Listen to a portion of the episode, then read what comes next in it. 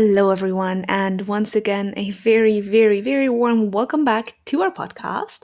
I am Rika, and this is a podcast of Promote Ukraine called Ukraine Up to Date. And we bring out this podcast every week, uh, most of the time on Mondays. So we put together the most interesting, relevant, and important topics and events about Ukraine and talk a little bit about it. So, as usual, in case you want to stay on top of things that are happening in and around Ukraine, don't worry, we keep you up to date. And without further ado, let's start with the week's hot topics, shall we? So, the Minister of Foreign Affairs of Ukraine, Dmytro Kuleba, took part in an online meeting of the EU Foreign Affairs Council at the invitation of the EU High Representative for Foreign Affairs and Security Policy, Josep Borrell, and with the participation of the Ministers of Foreign Affairs of uh, the EU member states. The minister informed the participants in detail about Russia's aggravation of uh, the security situation in the zone of the Russian Ukrainian conflict and along Ukraine's state border, and told his colleagues about a set of threats posed by Russia's current actions to Ukrainian and European security. So, Kuleba proposed a step by step action plan on how to discourage Moscow from further escalation a key element of which is the development of a new package of sectoral sanctions that will be implemented immediately in the event of a new phase of Russian aggression. To quote the minister, we are grateful for the EU for all the steps it has taken since 2014 to raise the price for Russia for its aggression against Ukraine. At the same time, at the present stage, personal sanctions are no longer enough it is necessary to hold an internal discussion in the EU in order to develop a new package of sectoral sanctions, which will be immediately introduced in the event of a new stage of aggression by the Russian Federation. The EU and all member states assured that they remained united in their unwavering support for Ukraine's sovereignty and territorial integrity, and that they are ready to further strengthen their support for Ukraine and exert consistent pressure on Russia. The European Union praised Ukraine's efforts to reach a political and diplomatic settlement based on the Minsk agreements and Kyiv's balanced and wise response to Russia's attempts to provoke an escalation. A separate topic was Russia's illegal actions in the Sea of Azov and the Black Sea, and the militarization of the temporarily occupied Crimea, the Black Sea, and the Sea of Azov.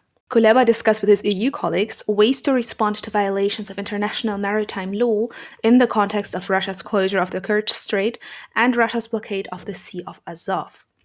The minister confirmed the invitation to all EU member states to take part in the inaugural summit and further work of the Crimean platform. The participants of the meeting paid special attention to further internal transformations in Ukraine aimed at bringing the country closer to EU membership. Kuleba noted the importance of giving Ukraine a clear prospect of EU membership. According to him, the aggressive policy of the Russian Federation against Ukraine will be finally overcome when Moscow realizes that Ukraine is an integral part of the Western democratic world. The EU is not yet going to react to Russia's deployment of tens of thousands of troops near the border with Ukraine.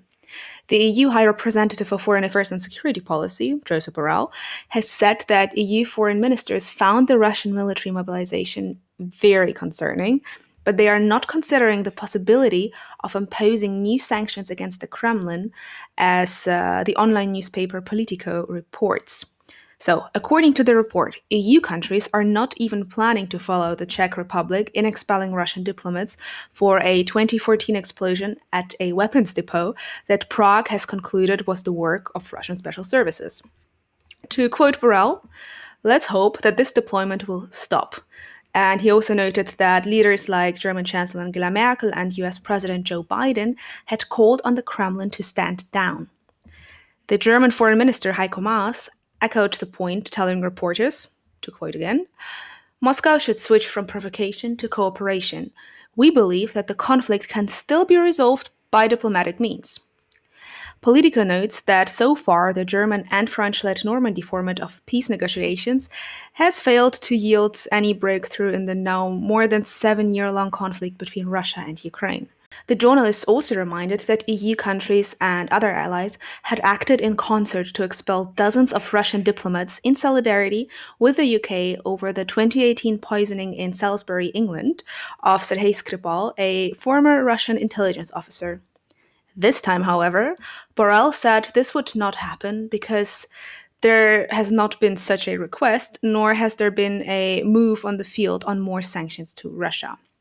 And to quote the article again, the EU's expressions of concern and its overall interaction highlight the predicament Brussels faces with regard to Russian military aggression, with member countries acknowledging that virtually nothing will be done unless President Vladimir Putin orders an invasion.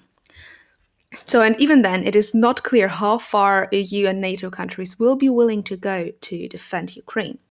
And the Lithuanian Foreign Minister, Gabrielius Landsbergis, said my call to the EU is that we shouldn't be afraid to discuss about what happens if Russia crosses the red line, or at least once again crosses the red line. Landsbergis, uh, in an interview with Politico, offered a broader red line interpretation that includes situations where Moscow is simply refusing to de escalate the situation. In addition, he urged a renewed discussion of additional sanctions, including sectoral sanctions, that would target swathes of the Russian economy rather than individuals, which has been the EU's approach of late. Moreover, during his news conference, Borrell said that 150,000 Russian troops had massed on the borders of Ukraine and in Crimea, a far higher number than Ukraine or other countries have alleged during the buildup of recent weeks. His office later clarified that the number was actually around 100,000 and that Borrell had misspoke. Meanwhile, Borrell commented Ukraine for its restrained response and repeated the EU's traditional denunciation of Russia's 2014 invasion and annexation of Crimea. He called on the Kremlin to implement the Minsk agreements in order to restore peace in eastern Ukraine. An information campaign called Learn Check Act, launched by the Ministry of Foreign Affairs of Ukraine, is aimed at counteracting Russia's attempts to legitimize its presence in the occupied territories of Ukraine through business, education, culture, and people to people contacts. So, Alexei Makeyev, the Foreign Ministry uh, Special Envoy for Sanctions, said, to quote, the goal of the campaign is to convey to our European neighbors information about the importance of sanctions and to put an end to Russia's attempts to use European politicians, businessmen, or artists to legitimize their crimes in the occupied territories of Ukraine. The campaign calls on EU citizens to take three simple steps to protect themselves from the risk of being sanctioned. So, number one, learn about restrictions imposed on Russia by the EU and Ukraine. Number two, check information to avoid unexpected problems that may arise in business dealings with Russia. And number three, act proactively to safeguard against further aggressive actions which may be committed by Russia against Ukraine and other European countries. EU sanctions were imposed on the Russian Federation after its occupation of Crimea and parts of Ukraine's Donetsk and Luhansk regions in 2014. Instead of adhering to the international rules based system, the Russian Federation began to look for ways to circumvent sanctions and legitimize its presence in the temporarily occupied territories of Ukraine. To this end, Russia uses economic, cultural, and bilateral contacts. It is also investing heavily in misleading the European public and business community by attempting to involve them in illegal deals in occupied Crimea. The Ministry of Foreign Affairs of Ukraine invites international organizations, business associations, and foreign media outlets to support the campaign. The partners of the project and the mission of the President of Ukraine in the Autonomous Republic of Crimea, the Media Initiative for Human Rights, and the Ukrainian Helsinki Human Rights Union. Counterintelligence officers of the Security Service of Ukraine, or in short the SBU, have exposed a member of the tank battalion of the Donetsk People's Republic, the DPR, terrorist organization in the Joint Forces Operations area. He planned to secretly visit relatives in the territory controlled by the Ukrainian government. According to the report, a resident of Liman served in a tank battalion in the occupied village of Michurine. The SBU officers established the identity of the militant while he was trying to enter Ukraine from the territory of the Russian Federation. Now he's cooperating with the investigation. He provided important testimony about the specific circumstances in the Russian armed aggression and Russia's military support for the DPR militants. In particular, the man told the SBU about the participation of Russian regular military in coordinating the actions of mercenaries, delivery tanks, and other military equipment from the Russian Federation.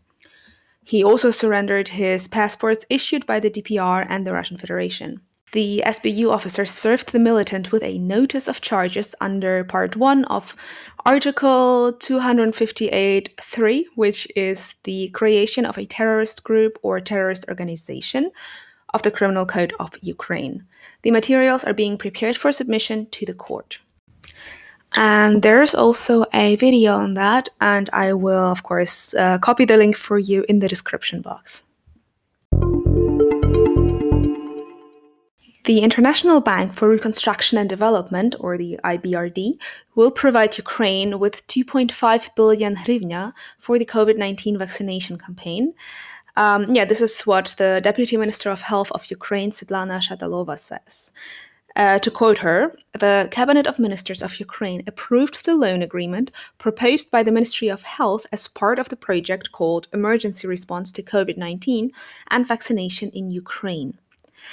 Uh, she informed that the document provides, in particular, funds totaling 840 million hryvnia for the purchase of a vaccine against coronavirus.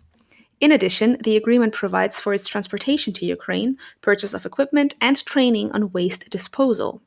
Moreover, additional equipment will be purchased to provide a cold chain for storing vaccines, which will replace refrigerators and vaccination points, and equipment for sequencing of virus strains.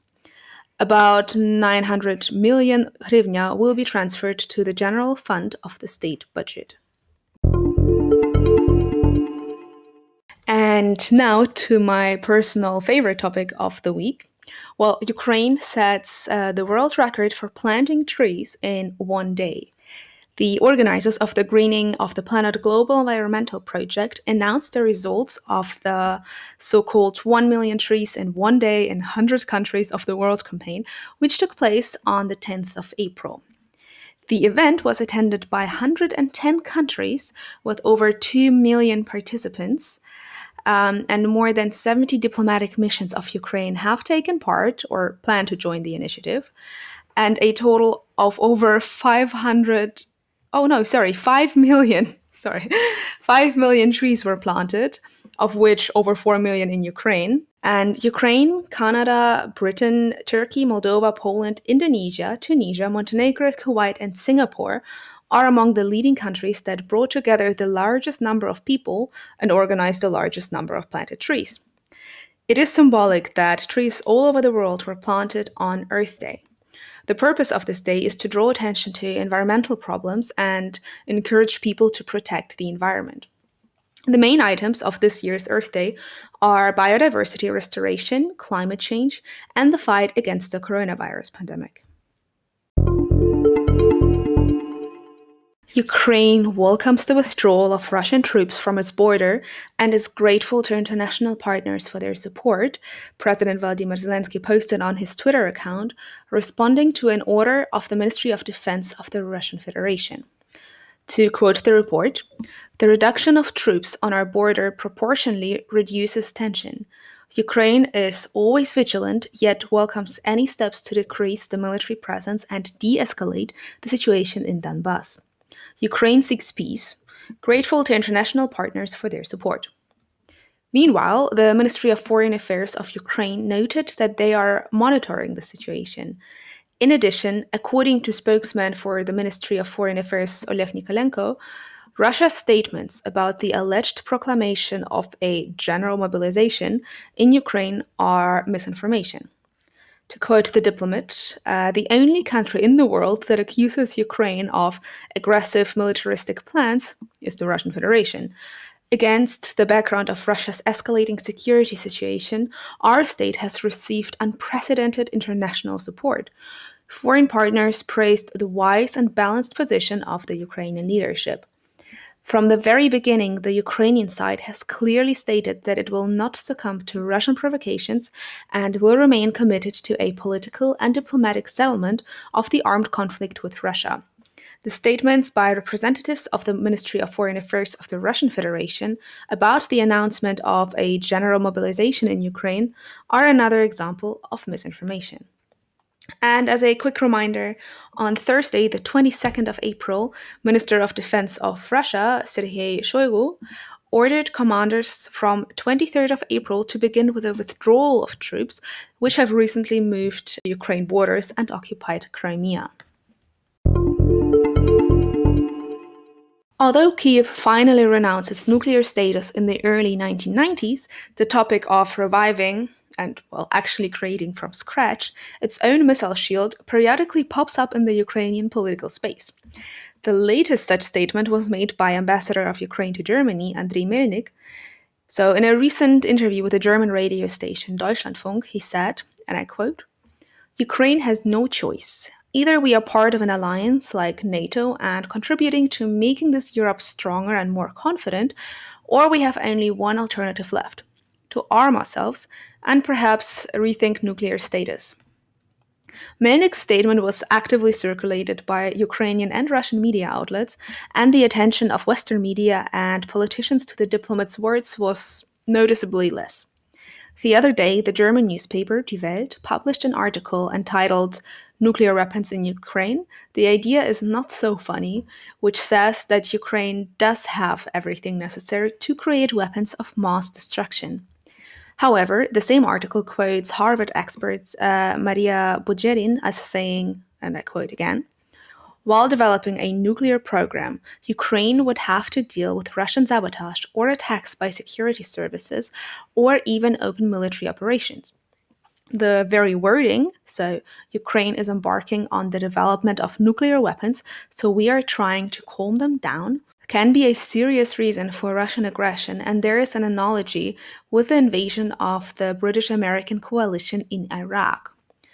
Right wing parties such as Svoboda and the National Corps have consistently spoken about Ukraine's return to nuclear status.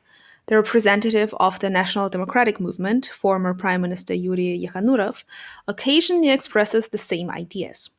He first mentioned this in 2008 when it came to giving Ukraine a NATO membership action plan, then voiced this message after the Russian aggression in Crimea and Donbass. The political argument in favor of returning to the nuclear club is quite simple. Ukraine's security was to be guaranteed by the Budapest Memorandum, and if its signatories fail to fulfill their obligations, then Ukraine will deny its obligations, namely a nuclear weapon free zone. The technical and military rationale does not seem fantastic either. They are raw materials. Ukraine now has 2% of world uranium production and considerable proven reserves of 270,000 tons. There is scientific and production potential, a significant part of the components of the Soviet uh, nuclear arsenal, including high tech ones such as control and aiming systems, was developed at Kharkiv and Dnipropetrovsk enterprises and research institutes. It is also possible to train personnel and deploy relevant units. There are many retired officers in Ukraine who served in the strategic missile forces, and there was a military school that trained missile officers in Kharkiv.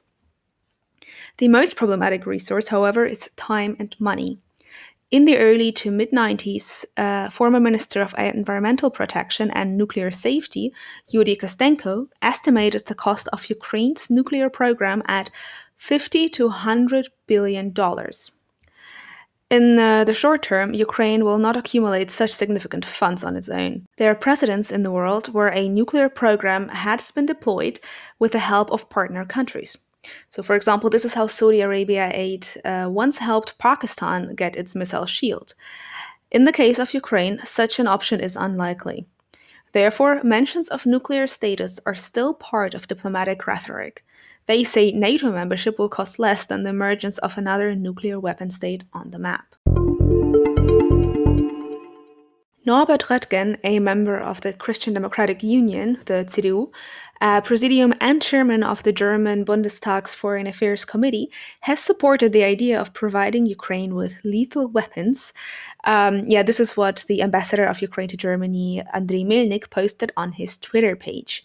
According to him, Mr. Röttgen became the first influential German politician who officially supported such an idea. On Saturday, the 24th of April, Germany's authoritative newspaper, Frankfurter Allgemeine, reported that Kiev had asked Berlin to give it used German corvettes. However, newspaper sources claim that Minister of Foreign Affairs of Germany, Heiko Maas, opposed this.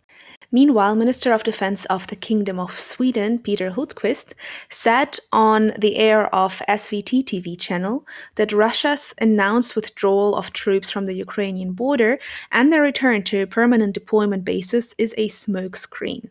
He added that the Russian government could increase and decrease tensions in the region depending on its interests. Hultqvist uh, also accused Moscow of escalating the conflict in eastern Ukraine and creating an extremely tense situation. At the same time, Minister of National Defense of Poland, Mariusz Błaszczak, said on the air of Polish Radio 24 that President of Russia, Vladimir Putin's policy is aimed at restoring the Russian Empire. According to Błaszczak, uh, developments of the Russian Ukrainian border have caused concern in Poland. He recalled the words of the late President Lech Kaczynski First, it comes to Georgia, then Ukraine, then the Baltic states, and then possibly Poland. According to him, this is why Poland is now modernizing its army and increasing its number. Against the background of Russia's recent military buildup along Ukraine's border, the European Union needs to use its strengths and avoid sanctions against Russia, which today do not yield the desired results or have a counterproductive effect. Well, this was said in an article by Michael Emerson, an associate research fellow at the Center for European Policy Studies, the CEPS. According to the expert, the European Union should be active in three main areas where there are powerful opportunities. So, first, we have the support for Ukraine's European integration. Well, Ukraine's membership in NATO and the EU is out of reach, but against the background of Russia's aggression, the European Union can expand cooperation within the framework of Ukraine's association agreement and deep and comprehensive free trade area. Steps in this direction would help Ukraine gradually move closer to integration, improving the fight against corruption and ensuring the rule of law. At the same time, such a position allows avoiding the risks of premature EU enlargement. Then uh, there's also vaccines for Ukraine. One of the priorities for supporting Ukraine should be the arrangement of sufficient vaccine supplies to stop the pandemic and help the Ukrainian economy to recover fast. Ukraine has been able to secure only small supplies of vaccines, rejecting recourse to Russia's Sputnik 5. Part of the reason for the very limited supplies reaching Ukraine is that the EU has been procuring massive supplies of vaccines in excess of its own needs. With the United States and the United Kingdom doing the same, this puts supply capacities uh, out of reach for more weakly placed buyers. Given its huge contracted orders, the EU could now pledge to supply 100 million doses, so for example, under 2% of its total, to its close European neighbors in the Western Balkans and Eastern Partnership states. Ukraine could expect to receive almost half of this total, permitting effective vaccination of around half of its population. And then, um, talking about the energy front, While with a serious effort of uh, diversification, the EU could do without Russian gas, which would damage Russia's finances. In particular, it is possible to create a European supplementary strategic gas reserve, um, develop new discoveries in the Eastern Mediterranean, as well as increase LNG supply chain capacities. In addition, against the background of Russia's latest aggressive actions, EU institutions and other member states should urge Germany to finally stop the Nord Stream 2 project. And that was already it with this week's podcast. As usual, make sure to share your thoughts with us. We would be very happy to hear your feedback so that we can keep improving this podcast for you. And if you want to have more information on Ukraine EU Russia relations and read other articles, you can, of course, always visit promoteukraine.org. And also, if you haven't done so yet, follow us on our social media. Uh, you can find us everywhere under the name Promote Ukraine. But for now, I wish you a wonderful start into the week, and I'll see you very soon with some fresh and new information.